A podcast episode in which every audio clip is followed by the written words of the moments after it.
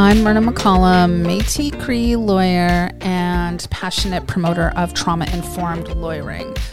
Welcome back to the Trauma Informed Lawyer podcast, folks, season two. I believe that law schools and bar courses are missing a critical competency requirement in their curriculum trauma informed lawyering. Becoming a trauma informed lawyer will, among other things, challenge you to critically reflect on your personal behaviors, beliefs, and biases call on you to positively transform the way you approach advocacy, guide your practice to avoid doing further harm to others, and ask that you commit to remaining open to learn new and old knowledge you didn't know you needed before beginning your career. Your education starts right here, right now. Huge gratitude to the BC Law Foundation for covering the costs for transcripts for season two of the Trauma Informed Lawyer podcast. Thank you so much, BC Law Foundation. Happy 2022. Welcome back to another episode of the Trauma Informed Lawyer podcast. I hope that 2022 makes all your dreams come true. We all need it, right? We need it. We need it. It's been a while since I've done a solo episode, so I thought, why not? I think I've been a little bit afraid and maybe in some ways, I've been hiding a little bit behind my interviews with people. So I don't have to really put myself out there. But the fact that you're listening to this now, wherever in the world you are, is like, I just think it's part of my purpose. And it just is what it is, regardless of whether or not makes me anxious. Uh, what I want to talk about today is really just you know just bear with me. I'm i'm going to just share with you a collection of quotes that i've been talking about with clients in various keynotes and training sessions. And what those quotes mean to me and what they're inspiring me to think about. And i just want to share them with you. I mean i don't have all the answers. Contrary to some folks opinion i'm no expert. I mean i'm an expert in my own life that's it. I don't think I'm an expert in much else. Um, I'm always learning. I don't always ask the right questions. I don't always have the right answers. And, you know, and I'm glad that I don't because if I thought I knew it all or I thought I had it down, well, then there's nothing left to learn. And so I'm a learner, just like you. This episode is really going to be maybe 20 minutes of me just sharing these ideas of mine with you and these questions um, that I don't have answers to, but I hope sharing this content with you inspires you to also think about these questions or think about these quotes. And if you have the answers, you can find me on LinkedIn. You can find me on Instagram, the Trauma Informed Lawyer. You can find me on Twitter. Tell me your answer because I'd love to hear it. And I'm sure so would so many others. Okay, so today I want to sort of in the theme of humility and humanity, which has been really heavy on my mind this last month for all kinds of reasons. I'm just going to share some stuff with you and hopefully, yeah, you keep it close to you and, and allow these great thinkers and great minds to, to guide you. So, for a number of months now, I've been quoting Thomas Hübl uh, he wrote a book called Healing Collective Trauma A Process for Integrating Our Intergenerational and Cultural Wounds. I've been quoting him pretty consistently in a number of uh, training sessions. And just yesterday, I was talking to a whole group of folks and I grounded my keynote in his words. And so here's his quote He says, Whether individual or collective, trauma fragments and fractures, it disowns and silences. It creates denial and forgetting. To assist in its repair, we must choose to acknowledge, to witness, and to thereby feel together what has actually occurred.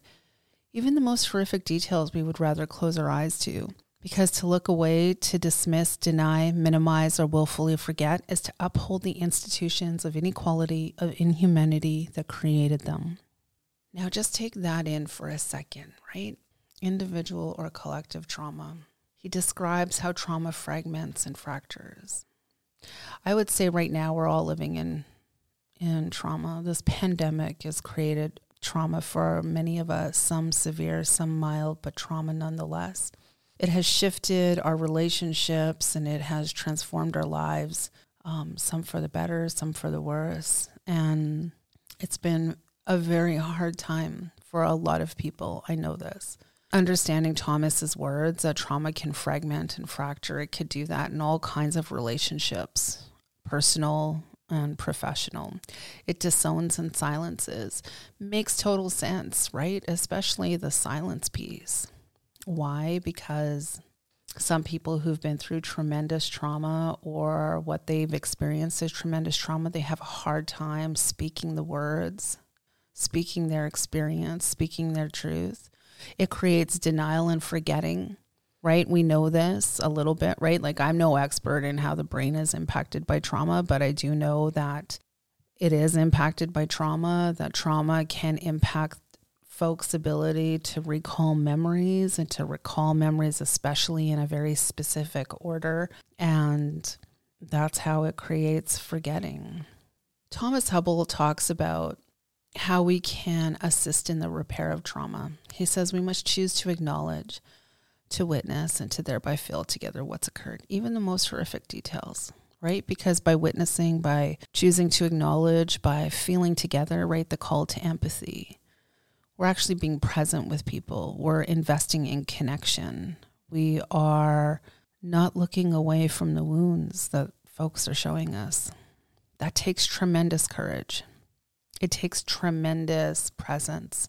It also takes tremendous self awareness. You know, so for folks who are out in the world who say, oh, that's like soft skills, we don't need that. I don't think uh, courage and self awareness and presence is a soft skill at all for somebody who has operated for so many years, being completely shut down, desensitized, withdrawn, detached, devoid of humanity. I was terrified terrified to feel anything. That's what trauma does, right? And so the call to courage, the call to presence, the call to empathy are significant calls that take tremendous, tremendous intention. It's not an easy thing. So for those who like to call these things soft skills, like stop that. It's not soft skills. Thomas Hübl says to look away, to dismiss, deny, minimize, or willfully forget is to uphold the institutions of inequality, of inhumanity that created them. And I think about those words in the context of my life when I was uh, a criminal lawyer, when I was a prosecutor, and and then when I was adjudicating residential school claims and hearing about acts of torture and extraordinary abuse and neglect, I was starting to connect the dots about how so many legal systems operate in such a way where we whether we're conscious of it or not we have a practice of looking away dismissing denying minimizing forgetting what some people have gone through what they have told us. And then in doing that we uphold the institutions of inequality and inhumanity. Now am i saying the justice system the criminal justice system is inhumane. Not all the time, not to everybody. But from an indigenous perspective, I could say, hell yeah, a lot of the time and for too long. For sexual violence, sexual abuse victims, survivors of the world, I'm sure they have felt that for a long time. They're terrified of the system. And of course, they would be. So let me share with you something that I found really disturbing. This was like sometime before, you know, Christmas or the holidays or whatever. There was a lawyer who posted something on Twitter. And this is this is what he posted. He said, "Tomorrow morning, I'm going to cross-examine a 14-year-old boy who claims to be the victim of a sexual assault. There's a good chance he'll never forget me or what I do to him tomorrow." I have to honor and respect that in the course of my relentless defense of my client's innocence. Damn, right? Like when I read that, I had all kinds of feelings. I had all kinds of reactions. I mean, I was like, what? Is this who we are as a profession? Is this who we've become? Is this what we uphold? First thing, I was like, we're talking about a 14 year old child. 14, you're still a child. A lawyer, a grown ass man is talking about essentially destroying. That's how I interpreted this tweet destroying this child. There's a good chance he'll never forget me or what I do to him tomorrow. Who would who who puts that out in the world who who goes into their work with that sort of mindset that i'm here to be a destroyer i am a destroyer i don't care if you're a child i will destroy you i'm not even going to acknowledge the fact that you are a child doesn't matter. Don't give a shit. I'm going to destroy you. That's what I'm hearing in all of that language. I found it so incredibly disturbing. So disturbing. And I thought, why has our adversarial system been interpreted or come to mean a, like approval or permission or the right to be abusive? Like that's abuse. That's an abuse of somebody's power it's terrifying. I read that. If I had a child who'd been through sexual abuse or who wanted to report it, I'd be like, nope. Go to a courtroom? Nope. I would not want to put my child in front of a man like that. And so lawyers like that will be like, yeah, check. Well, then I've now done my job. I've done my duty in the uh, relentless defense of my client's innocence. Done, check, collect your payment. I just think there has to be a better way. There has to be a better way because who wants to who who would want to go into a system like that uh, if you're a victim or if you're alleging if you're alleging sexual harassment or sexual abuse or whatever. I just found this man's language to be more of a violence problem. And I just thought, what kind of system allows an adult to victimize, threaten, and ultimately traumatize a child in the name of justice? Or, as this guy calls it, relentless defense. Like, who allows that? What is the duty on us as lawyers to do better? What is the duty on judges to nip that shit in the bud as soon as it starts to emerge in the courtroom? And are we all upholding our duties? We're talking about a child. I just found it incredibly disturbing, incredibly disturbing. And I thought this child will be forever harmed by his experience in the courtroom. And maybe that trauma and maybe that harm that he experiences in that space is going to outweigh whatever the the thing was that brought him to that place. And as lawyers and judges, is that something we want to be a part of? Like, is that something we can feel good about? Is that something we want to collect a paycheck on? As I started to think about how, you know, folks take this whole, well, we're an adversarial system. You need to expect conflict. Well, yeah, okay. I think I think that we could be adversarial in a respectful way. I think that we could be adversarial in a way where our treatment, our behavior, our language doesn't become abusive because there's a line. And I'm not just talking now about lawyers cross examining witnesses, I'm also talking about the way judges talk to counsel. There's a line. We should all know what it is, and we should never cross it. So in 1984, U.S. Supreme Court Chief Justice Warren Burger said these words The entire legal profession, lawyers, judges, law teachers, has become so mesmerized with the stimulation of the courtroom contest that we tend to forget that we ought to be healers, healers of conflicts, Doctors, in spite of astronomical medical costs, still retain a high degree of public confidence because they are perceived as healers. And he goes on to ask Should lawyers not be healers? Healers, not warriors? Healers, not procurers? Healers, not hired guns?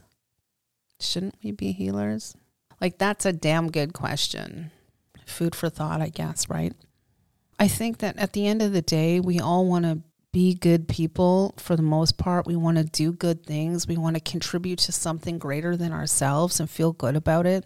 The way this particular lawyer operates based on that single tweet that I read, I just felt I just felt like I'm I, I don't know that if I worked in the criminal justice system anymore that I could feel good about that.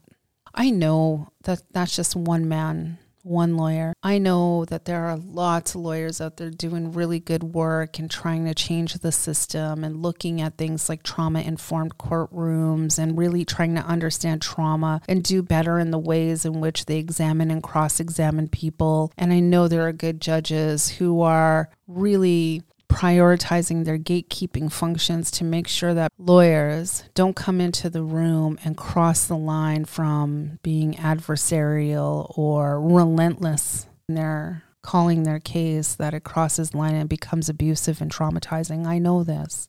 I just want to see more of it. We'd be better for it. We'd have more credibility in the justice system. There would actually be justice and not just these legal systems and the young folks and the old folks and all the folks who are currently being harmed or have been harmed and feel like they have no recourse because they don't want to subject themselves to a man like the fellow I just quoted from. You know, they just might be inspired and feeling confident to come into that space with the hope that they will be treated with empathy and respect and that their own humanity would that the, it would be reflected and respected in the courtroom. We need that. We need humanity in the courtroom. We need humanity in our processes. We need to inject humanity into how we do what we do. There's a better way. Uh, there was an article that came out in the uh, Canadian Lawyer magazine back November 18th, 2021 there was a quote in there from Chief Justice Robert Bauman of the BC Court of Appeal and Court of Appeal of the Yukon. He said, in embracing an approach of reconciliation with Indigenous people, including legal reconciliation, Bauman said, our assumptions about law and equity must be su- supplemented and maybe in some circumstances be supplanted. He noted that the Supreme Court of Canada recognized self determination as a right of Indigenous peoples to pursue their political, economic, social, and cultural goals. He, he added, We must hold space for hard conversations and be willing to be wrong. If there's anything that the last 200 years of Canadian Indigenous relations has taught us, is that our jealous need for control is destructive. Now is the time to do what we should have done when we arrived here as guests, as uninvited guests, and demonstrate that we care enough to discover and learn and to act responsibly within the matrix of Indigenous customs, traditions, and protocols. He says, Now is the time for humility, right? Now is the time for humility. What kind of legal processes would we have? What would that look like in this country? If humility was a principle that guided that guided those processes, what would that look like? I don't know. But man, I like to daydream about it. I don't know, but I like to daydream about it for sure. Um, I don't want to keep you listening to me rant and rave about, you know, the inhumanity of it all. So I want to just leave you with one final quote. So, Sherri Mitchell, she's a Native American lawyer. She wrote a book called Sacred Instructions Indigenous Wisdom for Living Spirit Based Change. She said, Group trauma is passed along in ways that impact the entire group. Group trauma can lead to distorted thinking, which often manifests as internalized oppression. As people try to maintain some sense of misplaced control over the circumstances of their oppression, in addition, trauma from longstanding oppression can leave the group huddled together in a form of stagnated solidarity. When anyone tries to move beyond the place of suffering that the group has occupied, they are attacked by the group and brought back down. Some within the group may feel a sense of loyalty to the suffering that the group has endured, and they hold on to it as an act of allegiance. Others attach their identity to the suffering and no longer know who they are beyond its boundaries. In instances like this, the group has become a placeholder for the pain, a living memorial to the trauma that the group has experienced. When the trauma becomes a badge of identity or a living shrine, it's very difficult for the people to consider a new path forward. I share that one with you because within it, I see its direct application to the legal profession. How we have somehow become these warriors, these destroyers, And a lot of us have bought into it. We've accepted it. We've upheld it. We've maintained it. We've protected it. We've invested in it. And we've resisted being anything else. But that's not a sustainable approach to justice. It is not. Destroying people is not justice. Being a destroyer, being a warrior in the name of justice, that's not an identity that I want to assume. I don't think any of us should. Trauma informed lawyering is that new path forward. We could still be as effective in defending our clients without the violence, without the abuse, without the threats. We're all smart people. We can figure out a way to get creative with the ways in which we ask questions, ways that we test evidence. Embrace your humanity, employ humility. Choose to become a healer and abandon all of these myths about how we need to be destroyers in order to be effective. Nelson Mandela says that you cannot make an impact on society if you have not changed yourself. So think about what kind of impact you want to make on society. Is it as a destroyer or is it as a healer? He goes on to say that humility is one of the most important qualities you can have because if you are humble, if you make people recognize that you are no threat to them, then people will embrace you. If we as lawyers want to draw the confidence of the people that we serve, if we want society to embrace us and the systems that we uphold, we would be well served to practice and reflect humility. Something to think about, folks. All right. Thank you for joining me, listening to me kind of like put stuff out there, having no answers. Just lots of like inspiration. And there's a lot of inspirational people in the world. I'm incredibly grateful that you are here, that you're listening. I'm at 52,000 downloads, folks. I hope to reach 100,000 by January 1, 2023. Please help me get there. Share this podcast with your friends, your family, anyone who cares about humanity, humility, empathy, vulnerability, all that good stuff. Thanks for listening. Until next time, take care of yourselves. This episode was recorded on the traditional, ancestral, and unceded territories of the Squamish, Tsleil-Waututh, and Musqueam people.